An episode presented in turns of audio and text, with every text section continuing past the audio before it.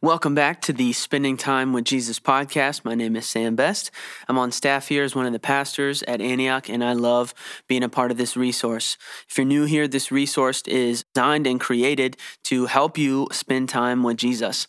I say often that it is the most appropriately named podcast on the internet uh, because uh, we just want to help you spend time with Jesus. So it's called Spending Time with Jesus. Uh, the way that we build this podcast uh, is we look to the previous Sunday sermon and uh, we unpack a word that God spoke to us corporately. We are the body, Jesus is the head, and as He speaks to us, we respond. So we view the Sunday sermons as invitations for us as a body to respond to, and uh, and so that's why we use it here in this podcast uh, because someone took the time to pray, to hear from God, to study the Scriptures, and to bring us a word of God, and and then we get to respond respond to that.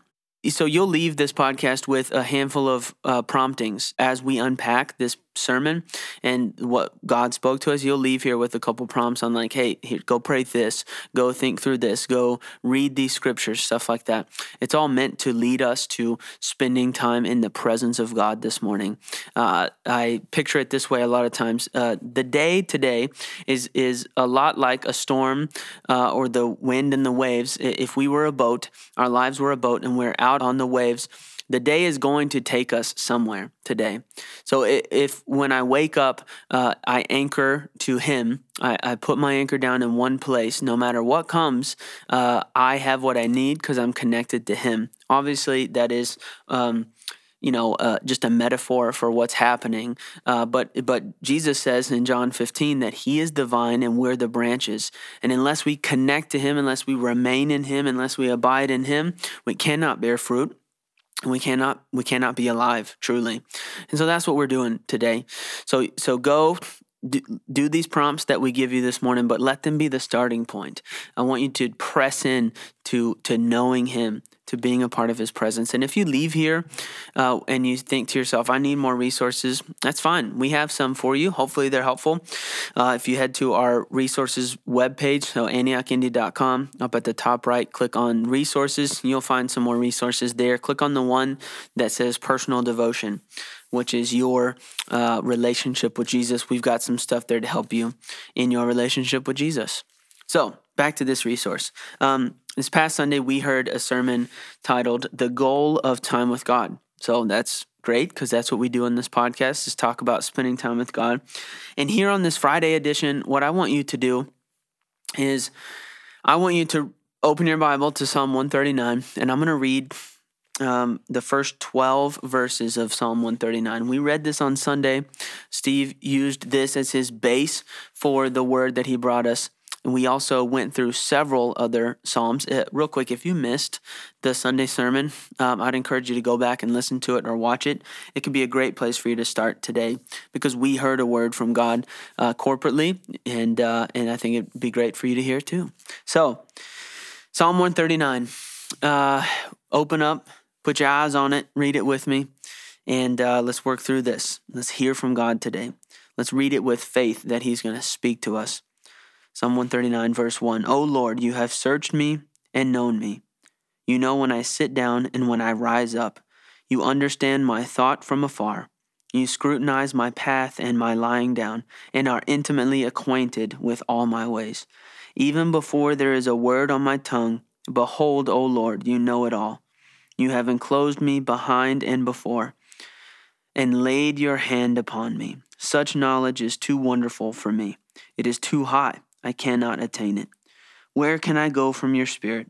Or where can I flee from your presence? If I ascend to heaven, you are there.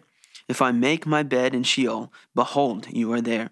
If I take the wings of the dawn, if I dwell in the remotest part of the of the sea, even there your hand will lead me, and your right hand will lay hold of me. If I say, Surely the darkness will overwhelm me, and the light around me will be night, even the darkness is not dark to you, and the night is as bright as the day. Darkness and light are alike to you. I want to highlight this morning verse 7.